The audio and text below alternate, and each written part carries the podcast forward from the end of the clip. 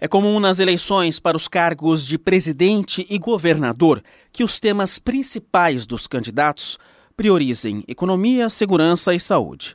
Mas o professor Mauro Zilbovicius, da Escola Politécnica da USP, lembra que a mobilidade urbana é um problema-chave no Brasil e que o transporte é um direito social garantido pela Constituição. No mínimo, essa questão é equivalente em termos de importância às outras, como educação, saúde ou segurança. Primeiro, porque a população é cada vez mais urbana. Já faz tempo que a maior parte da população brasileira está em centros urbanos, principalmente nas grandes metrópoles. É impressionante como a mobilidade urbana é um problema comum a todos os indivíduos, todos os cidadãos. Todo mundo se move na cidade, rico, pobre, com condições melhores ou piores, porque a mobilidade é um conflito permanente na cidade, mas todo mundo está envolvido com isso. E não se discute claramente o que fazer e o que não fazer nessa área. Né? O especialista em transporte público e mobilidade urbana cita como exemplo os projetos de investimentos para a Copa do Mundo de 2014. Promessas que, segundo ele, não saíram do papel em grande parte das cidades sedes. O professor Zilbovicius reforça ainda que a questão vai muito além de se discutir o trânsito urbano. A mobilidade não é simplesmente o deslocamento de um ponto A a um outro ponto B em qualquer cidade. A mobilidade é a possibilidade de utilizar, de usufruir da própria cidade, não só para acessar o emprego, as oportunidades de consumo, mas de cultura, de lazer, de vida em geral. Isso é fundamental e cada vez mais importante e não é, de fato, priorizado pelos governos sistematicamente. É só ver a velocidade, por exemplo, dos investimentos em metrô em São Paulo.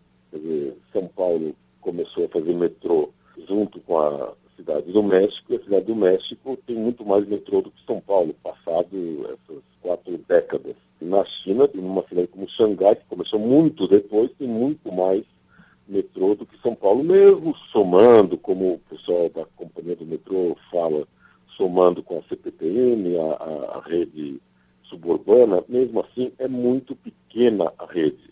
A discussão mais ampla dos problemas de mobilidade urbana nas campanhas eleitorais, admite o professor da Escola Politécnica, esbarra nas limitações de orçamentos e na complexidade da gestão pública. Mas ele acredita que é possível ir além.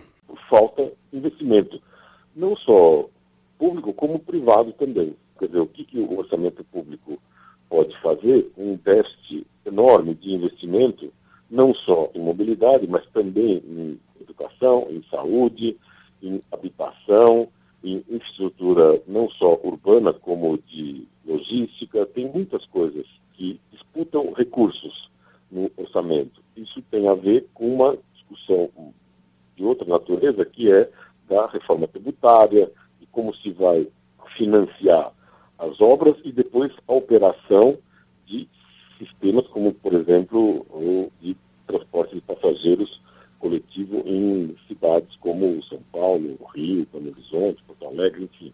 A política de investimento e custeio e subsídio aos passageiros na mobilidade urbana está longe de ser bem discutida e muito mais ainda incluída nos orçamentos públicos, desde não só no nível federal, quando a gente vai ter a eleição proximamente, mas também no estadual, que é também objeto da eleição, e nos municipais.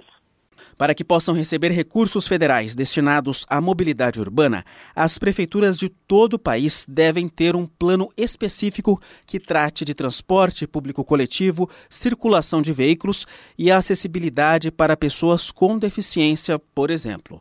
O prazo inicial, que vencia em abril deste ano, foi prorrogado para abril de 2019, quando serão completados sete anos da entrada em vigor da lei que instituiu a Política Nacional de Mobilidade Urbana. Fábio Rubira, para a Rádio USP.